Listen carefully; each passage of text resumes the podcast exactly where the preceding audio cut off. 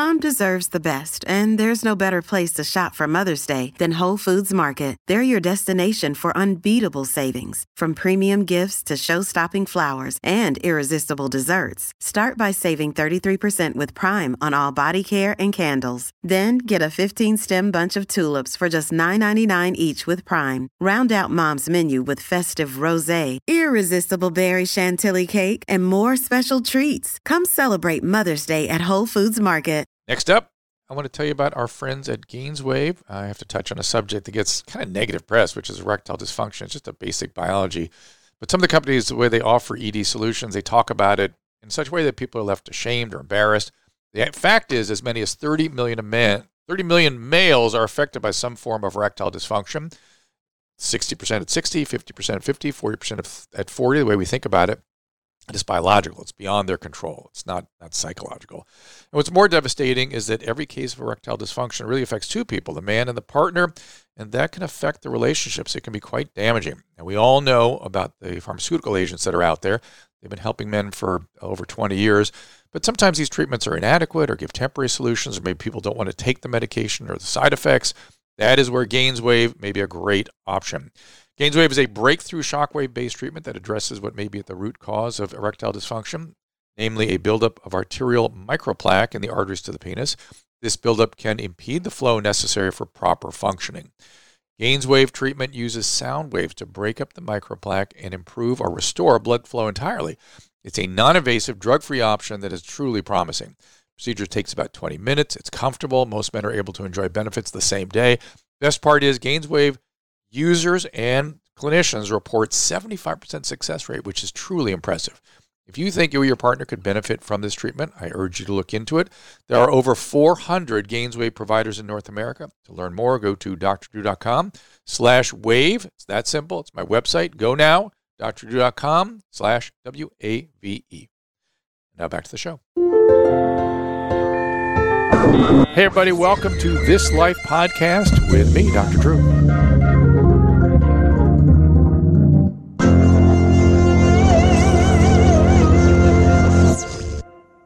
And this life hashtag you live is a live broadcast today. Mike Carano in studio with us. Mike, welcome. That could be nerve wracking. Uh, it could be if we wanted it to be, but we're not going to let it, right? Well, it's up to the universe. you have a, yeah, well, it's up to you.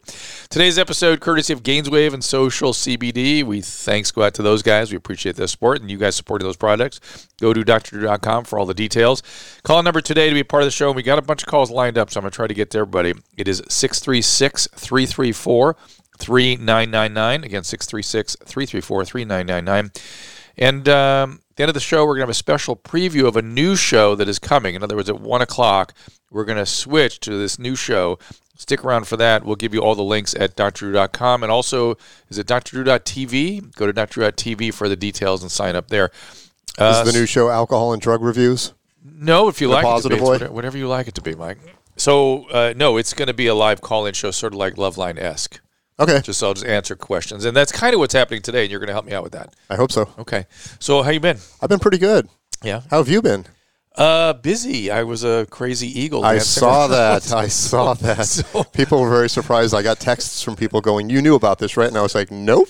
Nobody knew about it. Susan knew about it, and that was about it. Yeah. How did you cos- get the costume and stuff? Like, how? Where did you go to try that on? It's in Glendale. There's a there's a costume Secret factory, location? Secret location. Now, how does your voice come through that mask? there's a mesh here, and it's a very sensitive microphone. Okay. And weirdly, what I don't understand is why the mic wasn't hitting the. I hit the mesh all the time, and Yeah. Mike did not pick that up. Oh, they may weird? have fixed that in editing. Maybe, maybe But the uh, was it difficult? The whole operation. Was it less nerve wracking doing it with a costume on? It was different, nerve wracking. Yeah. Did you get to pick your costume? No, well, sort of. They they bring you in there and they ask. They say, "Would- "Give us We got a slug costume. no, no, we got no, an no, eagle no, no, no. They do, but they go, but they first go, give some thought. Come on with some ideas. And I came in and I was thinking bald eagle because I wanted to keep the song sort of in American anthems and Frank Sinatra Okay. stuff. And I thought, eh, bald eagle. And, and before I said anything, they said, we're thinking you should be the eagle. Isn't that weird? And I said, fine. But so I learned all these songs. I, lear- I had a vocal problem. I had to get retrained. I had a varice in my vocal cords and a hemorrhage in my cords. All my mid range was just gone. So I was dealing with all this medical stuff. And then I put the costume on after I learned about 15 songs. And I was like, oh, God damn it.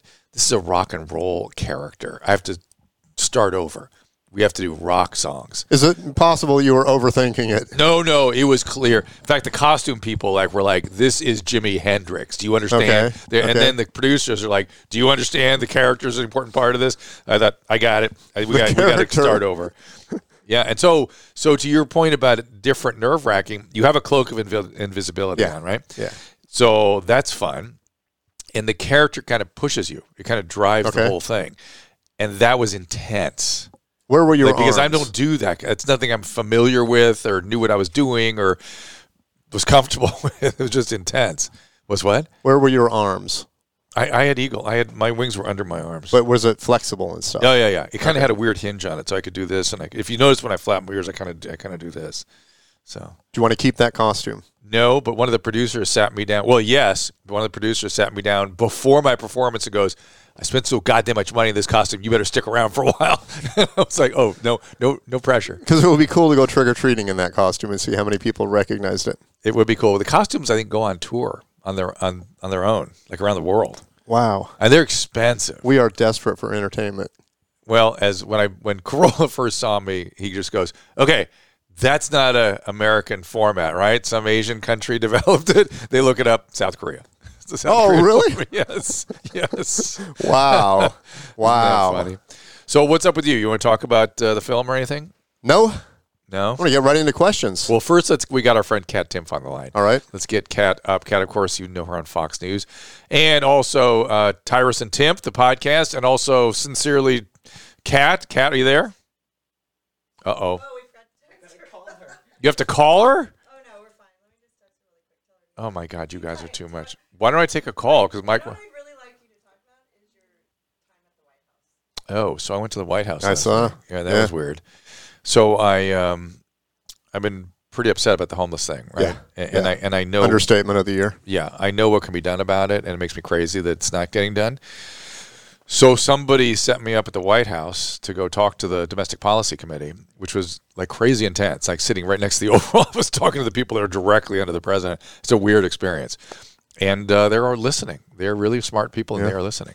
So I think something will happen. I think it is, but it's going to take a little time because not only What do you want them to do?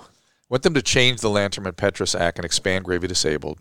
I want them to do a FEMA style emergency. It's an emergency. FEMA okay. style triage. Specifically for uh, certain cities or for everywhere? Oh, it's all all over Southern California. For sure, I, I'm worried about Los Angeles and, and generally, but Seattle, Oregon. I mean, this should be just done, and they should just go city by city. And then the problem is, once they're triaged, then what?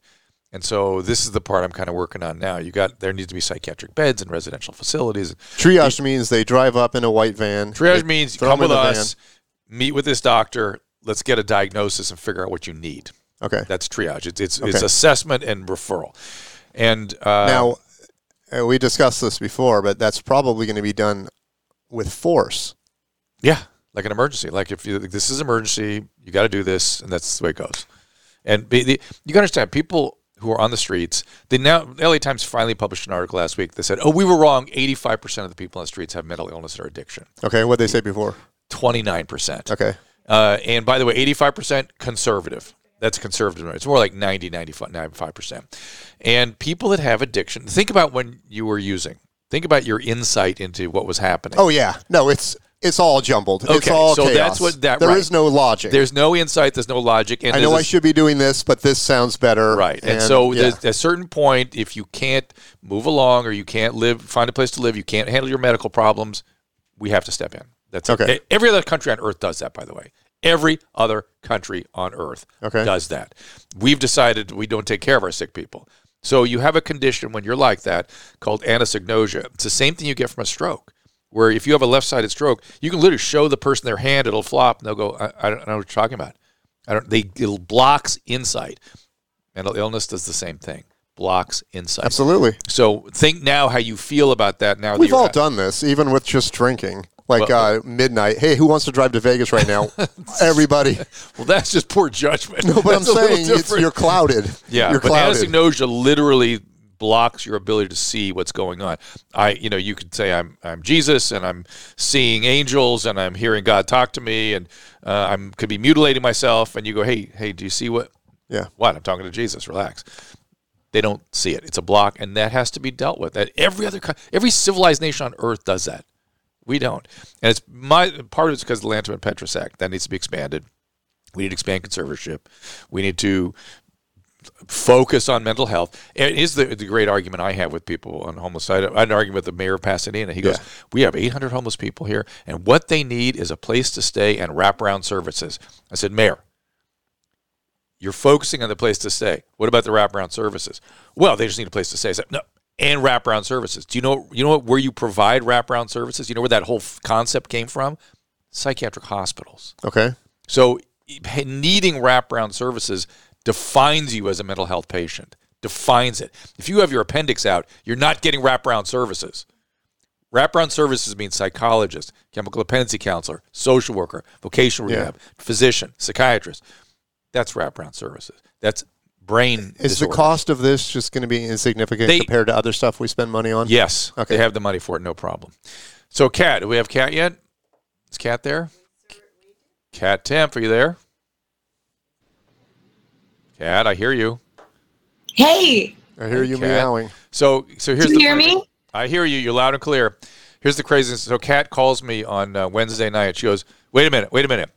I just got a text. You you were dancing around in an eagle costume." and I go, I go I "Yeah, thought- yeah." She and she goes, "No, no. Wait a minute. Tell me, were you dancing in an eagle costume?" I said, "Yes." Yeah, you were. Well, I thought it made sense that it was an eagle because you are America's doctor. so funny. How are you? Look at you. You're on video behind us. It's fantastic. How did uh, Well, the you eagle know, I become thought that- America's bird? Oh, hang on to that. I don't That's- know, but I also thought it was not fair that you didn't get through. Not just be like not the singing and the dancing, but the pants. The fact that you time traveled all the way back to 1975 to get those bell bottoms. Is, I know. is-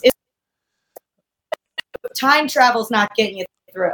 Yeah, time travel isn't getting enough credit. And he hates the 70s. Yeah, and I hate the 70s. That's right. Which, My ugh, I wish I'd sung the Doors, something like that. That would have been really more You interesting. could have. Yeah, That's yeah, technically I don't know. 60s, though, but yeah, Did you get to pick your song?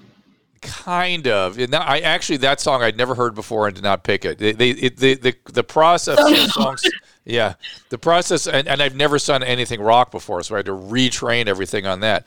But the the song selection thing was weird. It was sort of mystical process. It was not straightforward. I liked. So when you were doing this, was that your move or was that a move? Was that a move that they gave you? They have a choreographer that gives all the moves. I love that 'Cause you look like you it were like a cave- technically.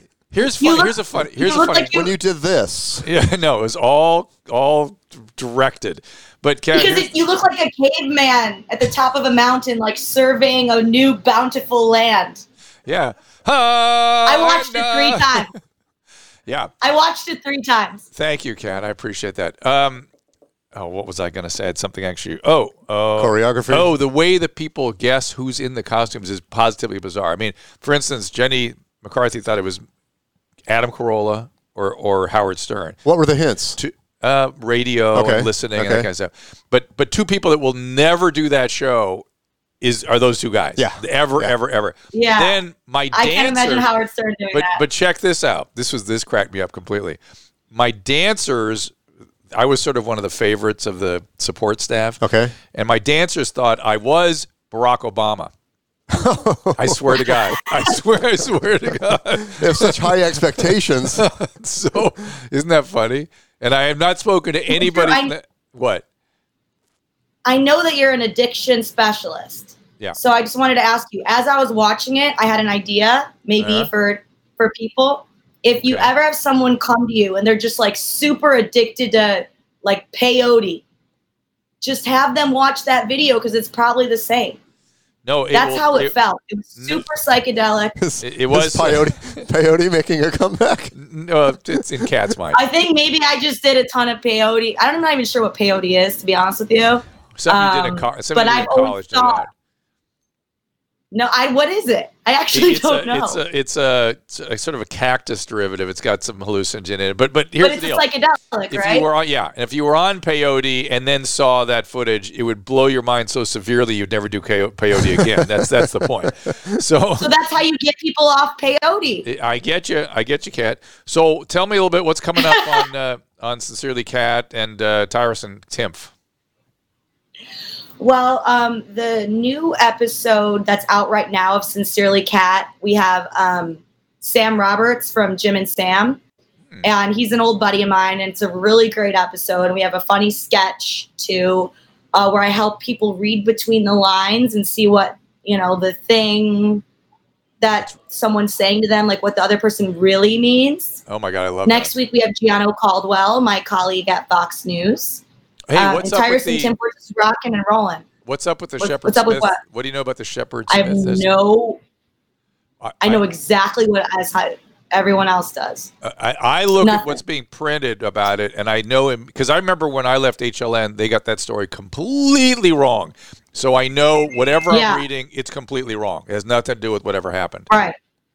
I know when I got fired from Ruby Tuesday, same thing. What was your job? Were you a, were you a hostess or were you a waitress? I was a waitress, Is there any job you? she and I was was a- not a good. I wasn't a good one. She was a newscaster here in Los Angeles in the helicopter during traffic, Okay. and everything Kat has done up to the present moment, sh- she she is fired from because she wasn't a good. I was one. fired from that. Whatever it was, Yeah. she wasn't a good one. Wasn't a good Oh. one. I well, I, I was really good. Like they said, my voice was really good, but I kept giving wrong directions. like I would be sending people into traffic. You were too ugly for the news. Yeah. Yeah, right. No, that's why I have these glasses. Nobody looks ugly in these glasses. I'm being very f- facetious. So uh, I'm just saying, producer- nobody looks ugly in these glasses. They're magic glasses. So we have a call. Is that for Kat a call coming up? We have an email that you're going to read. Number one. Okay. All right. I didn't know that like really beautiful people could get fired. I thought that was Yeah. See, not you, a thing that Kat, happened. you found a new. A As new a uh, very beautiful person. you've got a new. You've got a new fan of Mike Carano. How about that? It's true. So here's a here's a question. All right, the reason I'm writing to you, I'm a reporter at a small CBS affiliate in Twin Falls, Idaho. I hear all the time about the vaping crisis and how vaping needs to stop. I've heard you say repeatedly that vaping is not the issue, nicotine is not the issue, at least when it comes to adults. I'm writing to ask if there's any way I could get either an official statement from you for a five minute Skype interview or convenience, blah, blah, blah. Uh, many people here are going back to tobacco products because of the scare on vaping. And to me, that's the worst news of all. Tobacco kills people, not nicotine. Period. End. Now, this young lady is an avid vapor. There she is right now. Okay. So, what is your thought, Kat, on the whole vaping thing?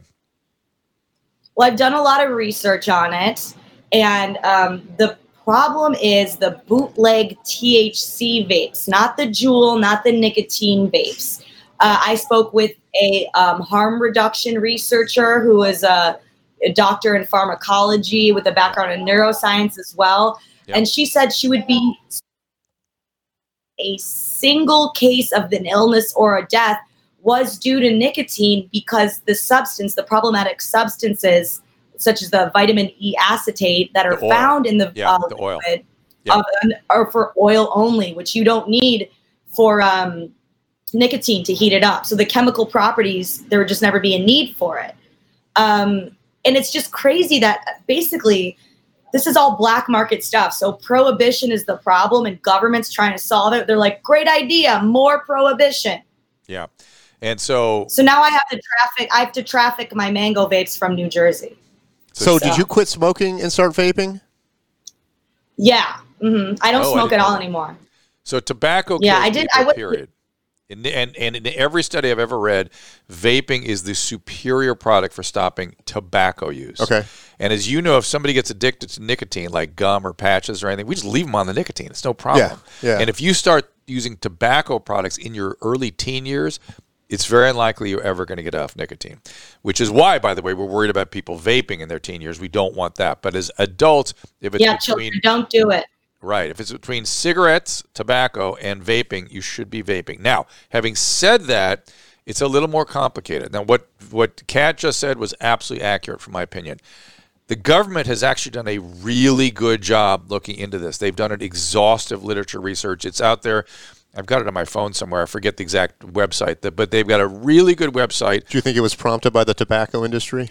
The tobacco industry owns most of the vaping Okay, products. I didn't know that. So, and they own most of the, and they're getting into the cannabis thing big. They're, Okay. So don't, you know, whatever. Don't don't try to think about big gift business here yet because it's Or it's ever. all the same people.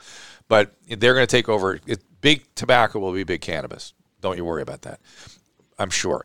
But but here's the deal. In this exhaustive literature re- research, there was only very few conclusions. I mean, it was a really well done series of. It was sort of a a, meta analysis of everything that is out there. A, if you're adolescent, you shouldn't be using it. B, if you're asthmatic, you shouldn't be using it. C, there were two observed problems that remain to be resolved. In fact, there was a study just came out today on rats. Did you see that, Kat? The study on rats? No, I've got it on my phone. I'm here. assuming they're not good. they were not good. It was. It seemed. It seemed. diseases? It seemed actually. I just too- did my own study. My conclusion: not good. Yeah, it seemed actually too not good that I actually don't believe the study. 40 mice exposed to e-cigarettes essentially for a year. 22% developed lung cancer and some bladder lesions. Uh, 20 mice exposed to e-cigarettes without nicotine didn't get anything, as though the nicotine is the inciting influence in the cancer. I've never, ever, anybody's ever said that. So this this study is sort of suspect to me. Nicotine's also my best friend, so sorry. Oh, so- You, can wouldn't take a bladder stone for your best friend. Yeah. Okay, but but I will tell you Bladder stone can't tear apart love. The the two I haven't finished my my C point yet, which is there were two observations in the studies that the government reviewed that showed inflammatory lesions in the lung in people using a lot of vape, not the nicotine, just vape per se of all types. And that was concerning for things like emphysema, though we don't know that it necessarily leads to that. And there were some DNA changes in some of the cells of lungs in a in a petri dish where they were blowing, literally blowing vape onto the onto Okay. the cells.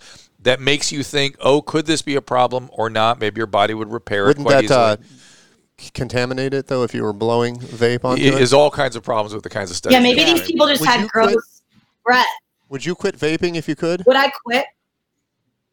Um, yeah, probably, but I probably will quit it. You know, like I don't think I'm going to do this forever. I don't smoke cigarettes anymore, which is good. I did for a while. Um, and I was able to stop doing that. Um, so I'm actually vaping less now than I was before. I used to breathe more Juul than air, and now I'm breathing a lot more air. Yeah, like that I'm thing- doing it right now. I noticed that vape thing was hanging out of your mouth all the time when I back when I first when you first Yeah. started when you first started stalking me. Uh, Yeah. Well, I'm still. I'm. I'm glad you know that it's continuing. So. so we have a caller now. This is uh, John from Florida. I met John on the Carolla Cruise. I was- Okay. We were on the Carolla Cruise last weekend, and John is a vape uh, advocate. Uh, John, you there? Yes, I am. Hey, John. I, we we never get to talk on the ship, but we'll talk here. So uh, Wait, how long were you on that ship? three or four days. You never found time to talk to John? you, you, they had me busy. They, they were running around, and there was a lot of people, right, John, wanting to talk. There I was, get it, I John. Was, I was looking out for you too the entire time. Thank you, buddy. Uh, so here we are. So you heard what I just said. Do you have anything to add or to to uh, push back on anything we've all said? Um, well, I only heard what you said. I didn't hear what uh, what Kat had said. Okay. It's an interesting point for, for our production team. uh, but she she was just really talking about her own personal experience and that she had talked to a uh, essentially a toxicologist, harm reduction specialist. a harm reduction yeah. specialist, toxicologist who was saying that, Pharmacologist. yeah, that it's not not a bottom line. It's not a big deal. Yeah, and and I agree as well. I was a two and a half pack a day smoker for uh, for about 20 years, and the only way that I could stay stopped was by switching over to electronic nicotine delivery systems. And I, I don't need a doctor to tell me whether it's good for me or bad for me compared to smoking because I know how I felt back on August 3rd, 2013, compared to how I feel now being a vapor. Uh, The, the other thing about vaping I've noticed is that people are seem for whatever reason more able to taper down than they can with cigarettes. Have you noticed that as well? Yes, yeah, and we own a. Um, I also own a retail store, and and that's the there's there's two different sides to the industry. There is the open system, which which I participate in that side of the industry, and the closed systems, which are like the pre-filled pods. And so, with the open side of the, the industry, we actually have a step down program. So somebody can start with you know a, a 36 milligram, go down to a 25, then down to a 12, and slowly but surely get themselves off of nicotine altogether. Can you send this to Kat Timpf? Yeah, I need it. I I've never spoken with her. Well, no, I'm I'm just I'm asking as a- for a friend. And he's But isn't not a big about part to of this the start. habit. Oh, Well, is it something about the behavior? You Yeah, mean? like, Uh, uh, clearly, right? Because why wasn't the gum or the or the lozenge just as effective? Yeah. I think some of it is too the the pharmacology of inhaling it through your lungs and the speed with which it gets to your brain. You know what I mean? Because when you have the entire surface area of your lung, it's one pass to your brain, and uh, the lozenge has to go through, goes through your liver and Your goes through, blood, yeah, goes your blood, and uh, it, it's something to do with all of the above. So, what's going to happen, uh, John, to, to vaping in the current environment? What do you think?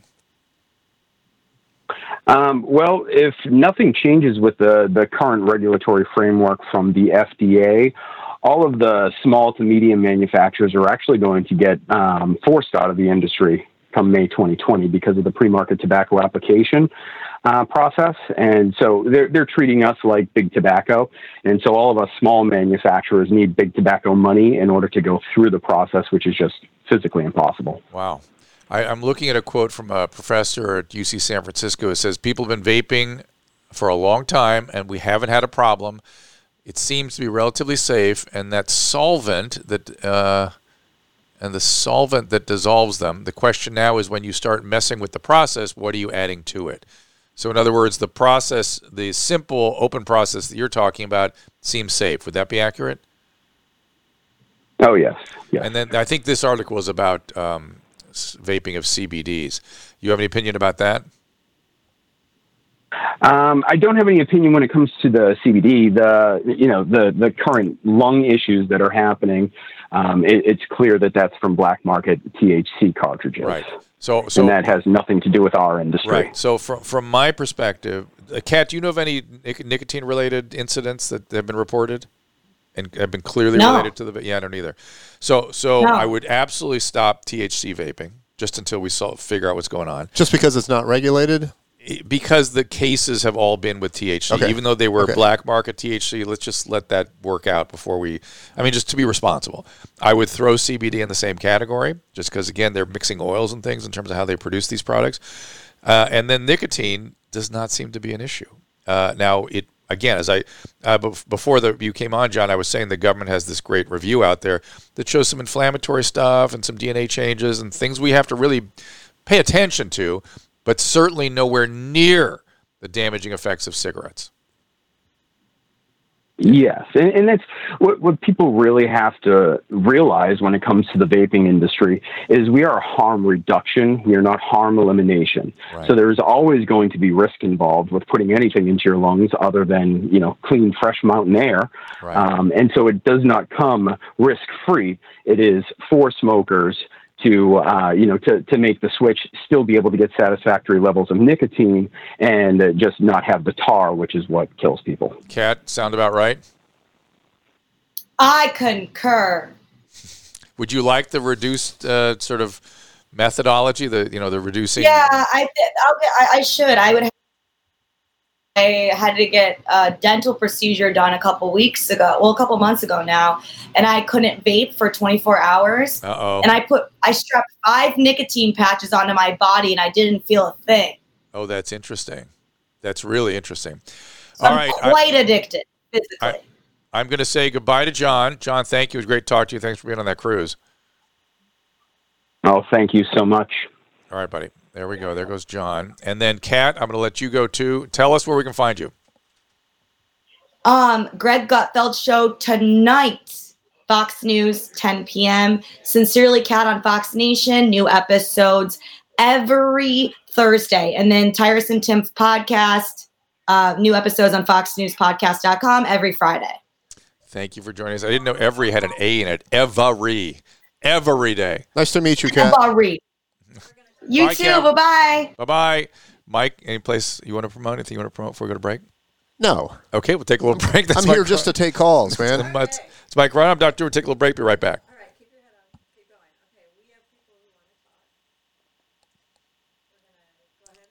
Oh, we're staying alive?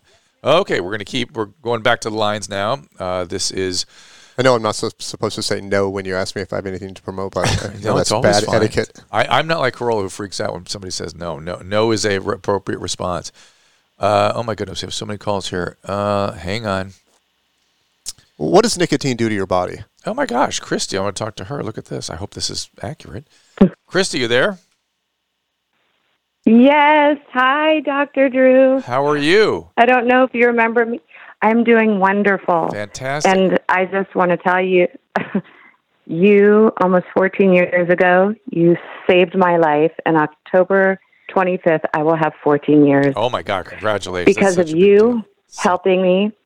It wasn't you're- just me. Is that whole that whole great life. that I whole can't- great team we had, Christy? It wasn't just me, right? yes.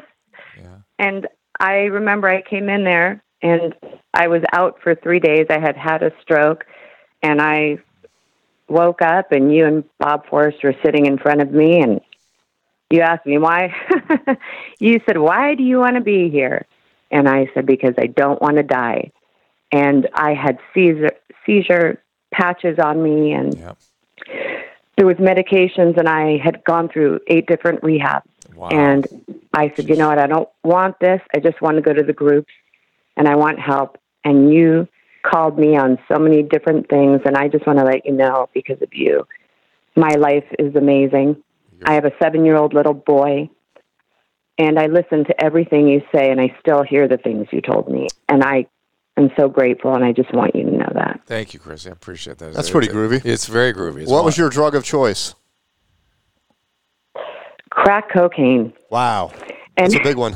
Yeah, it's a tough and one. then it yeah and then right before i decided to shoot up and then dr drew said to me you know i had od'd and then he said to me i want to ask you an honest question. He said so did you do it again? And i said i did. Three hours later and he said great because if you told me you didn't you'd be a liar. And Wow. he, Right. he and he also when i was about to leave he told me i'm worried christy i'm worried you're, an avalanche is coming and if you don't really protect yourself and follow through these things it's not going to happen and i remember i thought i'm going to prove him i'm not going to fail i'm going to follow through and i always have done what he told me to do What do you do now to keep I your just- sanity? i'm sorry what What do you do to stay uh, stay uh, normal? Stay good. Well, I have my spiritual foundation. I have my meetings. I have a very good support system. Um, I definitely have a thousand wonderful women in my life, and I've got the tools. And I still, to this day, when things are hard, I open. Up, I really do the twelve and twelve book. I'm a very spiritual person. You know, I, I, I just, I also always remember to never let secrets keep you sick. So if something's Oh, yeah. going on with me, I, right? It's a huge So one. I make sure to share it with, yep, that I share it with people that love me. And Yeah, that honesty because I thing know. is such a big one. It's and it's more about being honest with yourself than with other people. It's just rigorous honesty because you start going down that slope and you pretty soon you don't even realize where Yeah. the truth is. where it's the just dishonesty- embarrassing though when you're actually honest and you express your ego and your arrogance and your narcissism and stuff, and it's really difficult. It is difficult. You want people to think you're cool. Yes, you do.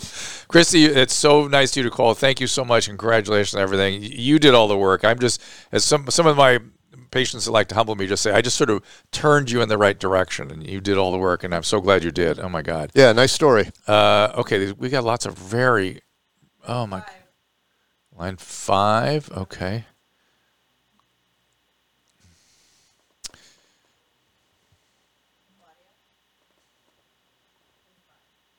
Claudia, Hi, Drew. Thanks there. for taking my call. you bet. What's going on? So, Dr. Drew, I hope you receive what I'm saying because I have thousands of pain patients that are tuning in. Uh, the, yes, I'm right here. Can you hear me? I do. Hi, Drew. So, I'm calling on behalf of pain patients who can no longer access opioid therapy. the pendulum has swung, and we are in such a dire situation that we now have a suicide list. And if you're a doctor who's willing to prescribe opioids, you have a target on your back. And Um, if you're a patient who's fortunate, It depends. well, on, it, just, it depends please, on the just hear state. me, Hang on. hear me and receive me with compassion. Hang on, Claudia. It depends on the state. Because- it depends on the state. Some some states uh, are more. It's it's easier to give patients opiates than other states. Some states have gone really overboard. No, that's not true because I actually had to get legislation imposed in Rhode Island. But the grave situation here is I'm advocating for people with cancer who can no longer access opioids because doctors are fearful to prescribe. That's crazy. And the here's the here's the really I think this is probably the cruelest form that's been brought to the pain community. These people have been forced to choose between benzodiazepines or pain medications because we do know the lion's share of overdoses had both. Yep. But in 2019, all overdoses had one thing in common illicit fentanyl. And that's the culprit Um, that our government does not want to give attention to. But people with pain have been deleted from this country, and I think it's wonderful. People with addiction have been afforded empathy and compassion and wonderful medications like Suboxone. But in the interim, people with pain have been left homeless. Doctors have been sent to prison. The DEA, in conjunction with medical boards, are making billions off of this crisis. the DEA. I didn't ask to be born with Crohn's disease. All right, so listen. And So we, when we, you live with I- Crohn's I, I, disease- I, this is ahead. not a place for testimonials. I appreciate what you're saying. This will you could obviously say a lot more because it's a complicated topic. I appreciate it. Can't opioids are for cancer pain. That's what they're for. They are a terrible treatment for chronic pain. That's why doctors do not prescribe it. There is zero evidence. In fact, opioids make chronic pain worse. Now, if you have intermittent pain or you have cancer pain, you should receive opiates. And if you do not, find a doctor who will prescribe it.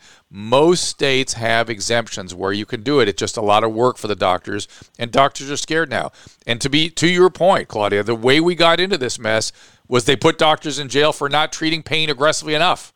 That that was in the 90s. There was a lot of that and fine doctors and oh my god, the stuff we had to go through if we didn't prescribe pain medication, even people in withdrawal, it was the craziest mm-hmm. thing you've What ever is imagined. cancer pain? pain from cancer. But I'm, I'm sorry to be so naive about this, but what can you describe it? Is it a It's horrible. is it a it's horrible. Well, your entire body eat- pain? well, it depends where the cancer is Is it a sharp pain? it, cancer's eating your body, right? And it's like, you know, from the inside. Because I just learned that pain was associated with cancer. I didn't realize that. I thought depends it was on the cancer, but uh, most, you know, like a lot of them have bad. and opioids were developed. the the, the sort of the that? heavy opioids, fentanyl was developed Okay. for that.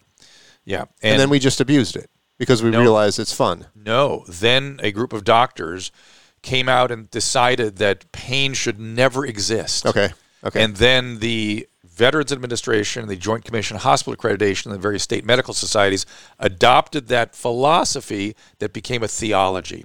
And pain became the fifth vital sign, as important as your pulse. And if we didn't treat it, we were fined or sent to jail.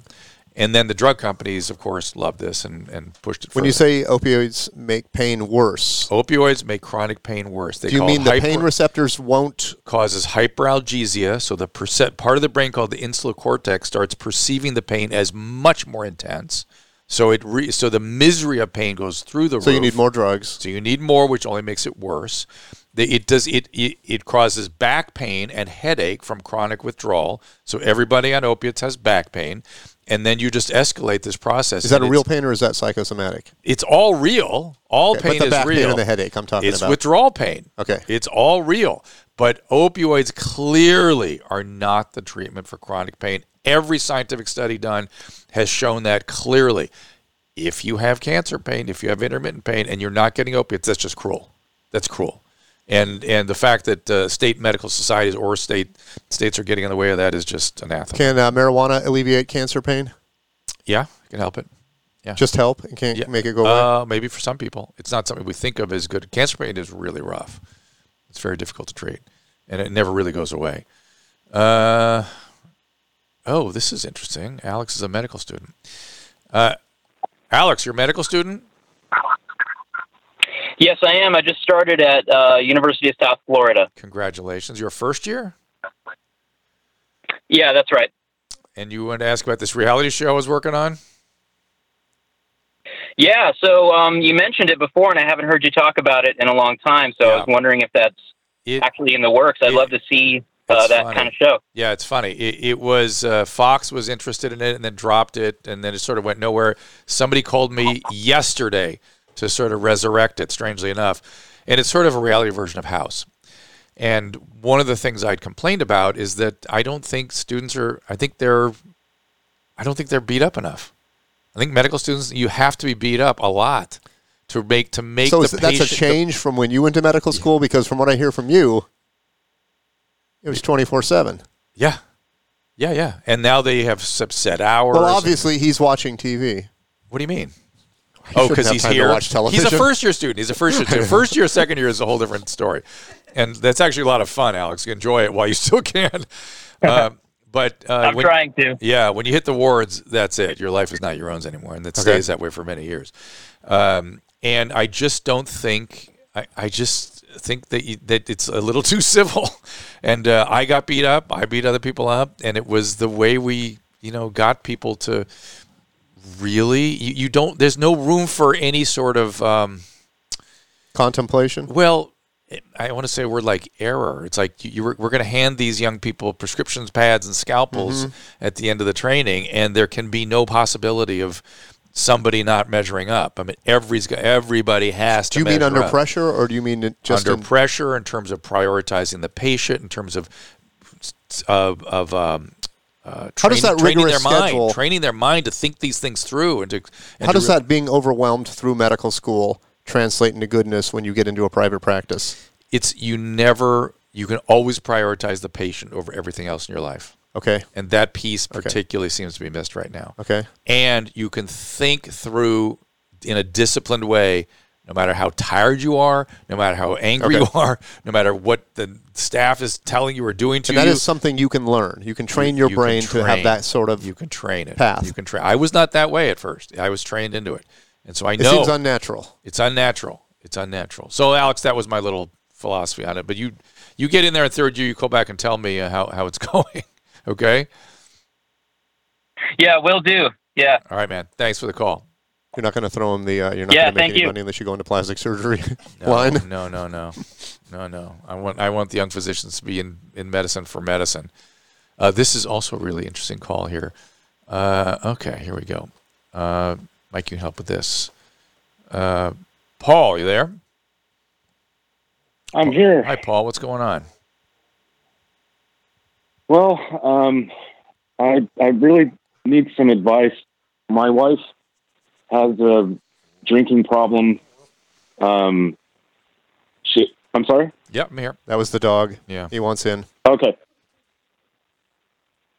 Uh, my wife has a drinking problem. She refuses to do anything about it. I feel like I'm ready to end this relationship, but we have a six year old daughter, so I'm not sure what the best course of action is. Yeah, it's very, very challenging. Mike, you want to? I got to say, I've seen this many times with friends, Yeah. and there is no way to uh, deal with it except for ending the relationship, as far as I've seen. because for her has- to quit drinking, she's got to want to quit drinking. Right. If she doesn't want to quit drinking, there's nothing you can really do about it. Right, and and cumulative loss is typically what gets people to change. Yeah. Now, but I also think it's really important that you maintain the relationship with her since you have the tie and the daughter, because Right. eventually she might, maybe five years, maybe 10 years, and you don't want to disrupt the kid with right, your so, just cutting so them out of your you, life. You might want to be married in uh, sort of name only, and just be there for the child. That's a possibility. But here's something you have to do if Get you're her going to an maintain. Uber account. No, yeah, for her. But if you're if you're going to maintain this relationship, you've got to go to a program called Al-Anon. You have to go. You have to get a sponsor. Okay. You have to do it, and and you're there. Being there might motivate her to get sober. It might. Sometimes it does, but it will change how you dance with her condition. You get it? Okay. Yeah. Yeah, I've already.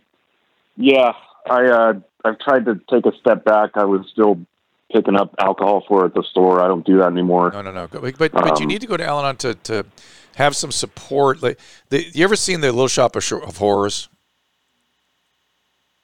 Ever Yeah. seen? Yeah. So the plant, the Audrey 2, that's a perfect model for alcoholism Mhm. and addiction. If you go in, you go near the plant, you're in the plant, right? That's exactly Yeah. right. It- it's an Mhm. interpersonal disease. It plays on everything. It plays on all the strengths of the individual that has it. It plays on the relationship that, that are around it. And so you go in the plant unless you have somebody pulling you out, and that's what Al-Anon is. So you have to have that if you're going to be around, if you're going to be around her, or you can just leave. I mean, you can just do that.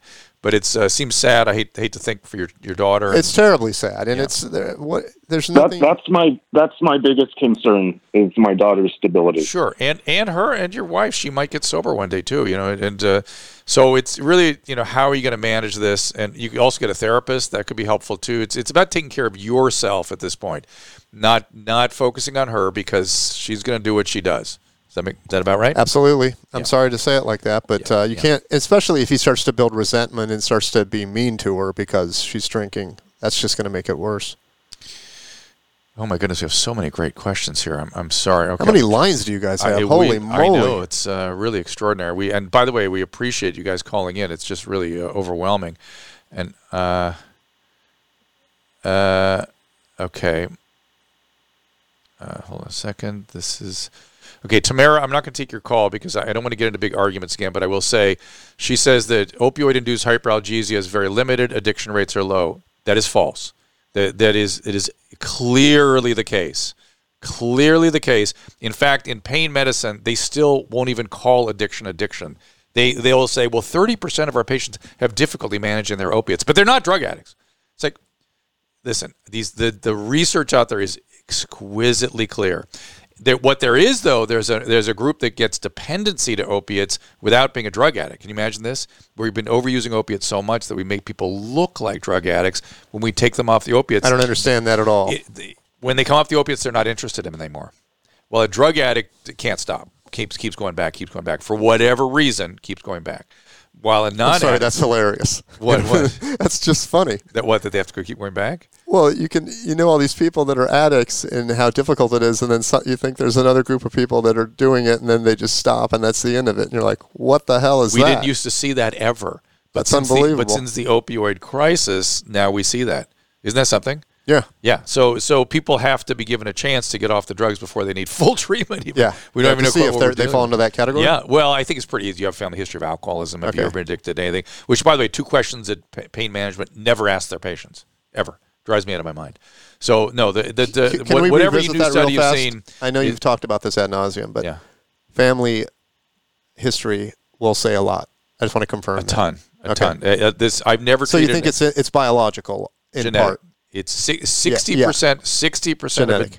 Sixty percent of addiction is accounted for on the basis of genetics alone. That's Okay. how we say it. Uh, like everything in human behavior, it's genes and environment. Uh, How do you think that played out a thousand years ago What do you mean? in that lineage? Like what? where did it come from? When when they didn't have opiates and when they didn't have Where'd the genes come from? no, but it, was it just alcohol? No. How about before alcohol? Yeah. So what did it? Just violence? Yes. Anger? Vi- violence. So, so do you know what the addict, you know, what the genes for alcoholism is? No. It- It's a survivor gene in extreme adversity. So think about alcoholics and addicts. I, I used to do this. Wait, with- that is I've never heard that. well, That's let me explain incredible. this to you. So, so A survivor gene It's- in they are extreme adversity. okay. So here's the deal. So I, I used to do this experiment every week with my group of alcoholic addicts, and it never failed. So um, Why'd you keep doing it then? To point it out to them. Oh. To point it, so like, what kind of doctor are you? so What are we doing again? So you Same have this gene that's so destructive when people are exposed to these chemicals. Why has it stayed in the genome? Right? Why is it stuck around? Okay. Why didn't it get w- washed out? Well, first of all, let's look where in the globe it exists. You, to look at what is going on genetically, you want to look at isolated populations and see where you see the gene. Well, where, so you see it in Scotland, North American Indians, certain part of Eastern Europe. These concentrated populations, what did they all have in common? Well, what we know from you know stereotypically. what, what they all had in common was multiple generations of military assaults, genocidal military assaults. Scotland being the Wow! best example. Holy moly! And so, if you look at, at people with this gene now, they make great fighter pilots, great shortstops, great extreme athletes. Think about you Which is why so many people in Alcoholics Anonymous were have violent upbringings And Uh, that part I'm not ready to, to say yet, just, except to say that you'll find them doing extreme things even still in their sobriety. Yeah. They'll like rock climbing and they're like Yeah. hang gliding and all this stuff. They they're at their best in extreme situations, such as if a bunch of Huns ran over the hill here. Well, I, the codependent, would run the other way, and evidently that would mean a spear in the back, while you guys with the gene would have your wits about you and be able to fight and be a little more likely to survive. And you know where that was portrayed accurately was in Braveheart. Absolutely accurately. 10,000 people go into battle, only the alcoholics survive. Interesting. Not, and I'm not saying using alcohol. That's funny you would I'm say that because that's been portrayed in so many films. There's the vicious guy that TCB Lightning that you know takes care of business. Yeah. and he's always the guy chugging the grog at the end of the night. And later, he's yeah. always drunk. Yeah, later when he not not during the, Yeah. the whole thing, but later you see him start to relate to the alcohol. Isn't that something? Yeah. And so, and if you Now, how come of- you said Scotland, not Ireland? Oh, you could do Ireland too. Okay. Because Scotland is really that's sort of, Part of it, of the same yeah. stuff. Um, but you think of your peers; they're all bright, they're all smart, they're interesting people. They're Yeah, by and large, yeah. yeah. It's it's a it's a rich genetic population, which is why I started thinking about it back when they first started looking at some of the genes. Some of my peers started going, "Well, people are advocating maybe doing abortions on babies that have this gene." I thought, "Whoa." That's genetic Yeah. engineering, and Trying to bring the music business to a halt, buddy. and you you're doing? taking my patients away from the human genome. That's Yeah. a major loss. So anyway, so there we go. That's uh, that's my little story about that. I've never heard that. That's fa- that was I can't that believe was we've been friends all this time, and I've never told you my little theory about them. Uh, this is uh, Drew in Texas. Drew, what's going on? Hey, Dr. Drew. man, How's what's your day going? It's going pretty good. We're just doing this, Good, this good. Hey. live show. Hey, hey. Ah, I had a I had a question for you all. Um, I heard you mention this on Dr. Drew After Dark last week. Mm. So um, I'm 32 years old, and I was recently treated for genital warts. Mm. Um, and I was wondering if somebody like me would Texas. benefit from the HPV vaccine. Uh, are you single? I'm sorry. Are you single? Yes, sir. Yeah, I would do it, dude. Yes. They've extended it all the way into the 40s now. I think like 46, and um, yeah, I mean, because just because you have one strain of the virus uh, doesn't mean you couldn't get exposed to some of the other ones that could be associated with the cancers. And as you know, head and neck cancer is on the rise, anal cancer is on the rise, penile cancer is on the rise, and it's all HPV related. All head and neck stuff bad. Correct. Should I get that shot? I would. You're, you're maybe a little. How old are you? Okay, don't tell me. Thirty-two. Yeah. 53. Yeah, get it, Drew. No, for sure. I, I, you might find doctors that would give it to you outside of that 46, um, that 46 uh, window, 46 year old window. But how would I benefit from that? Uh, you won't get HPV. Uh, I'm looking at some uh, uh, producer Susan. I've got a bunch of calls in queue. Are those calls I can go to? Why, why are they in a separate? Oh well, they, they have a. Okay. Okay. Okay. I'm doing it. Hold on. My goodness, we have such intense. Okay, this one. Is, all right, Mike, why don't you help me with this. Uh, Michelle, what's up? Hi, Dr. Drew. Hi, Michelle. Okay, I'm going to try not to cry. Um, I was in therapy with my 16 year old daughter yesterday. We were, had been in therapy for a while. She's been suffering with from anxiety, depression. We just had her recently tested. She um, was tested um, highly gifted, ADD, anxiety, depression. Yesterday, she picked um, National Coming Out Day, I guess, to tell us that she is trans. She's 16. The ther- her regular therapist immediately gave us a list of other therapists that we could reach out to for transition therapy. This is all brand new to me. I don't even know if I'm using the right language. Um, so it just seems. I talked to a girlfriend who's a pediatrician, and she said um, that she didn't feel like there was any reason to go to a, transi- a transition therapist this soon because she, my daughter's already developed. They wouldn't be like stopping her breast from growing Right. or anything kind, like that. That's kind of what I was just thinking. I was like, what's what's wrong with the therapist she's seeing? I think the therapist did that just to be complete and to offer you her your daughter that kind of uh, opportunity if that's what she wanted to do. But I think it's better if she stays with a therapist she's connected to for a while and then see what they want to do. This whole issue of pre-pubertal treatment of transition, you know, non-binary kids, uh, trans kids, it's extremely controversial. Extreme. Well, my first thought, and I'm not a parent, is that I made some bad decisions when I was 16, and I think it, the longer you can wait and the more time you give it, it you might change your it, mind, or you might know for sure. Right. Uh, you need her. You need to give her a chance to work with. Like you therapist. don't go get a big chest tattoo when you're 15, because when you're 25, you might be like, eh, "That wasn't."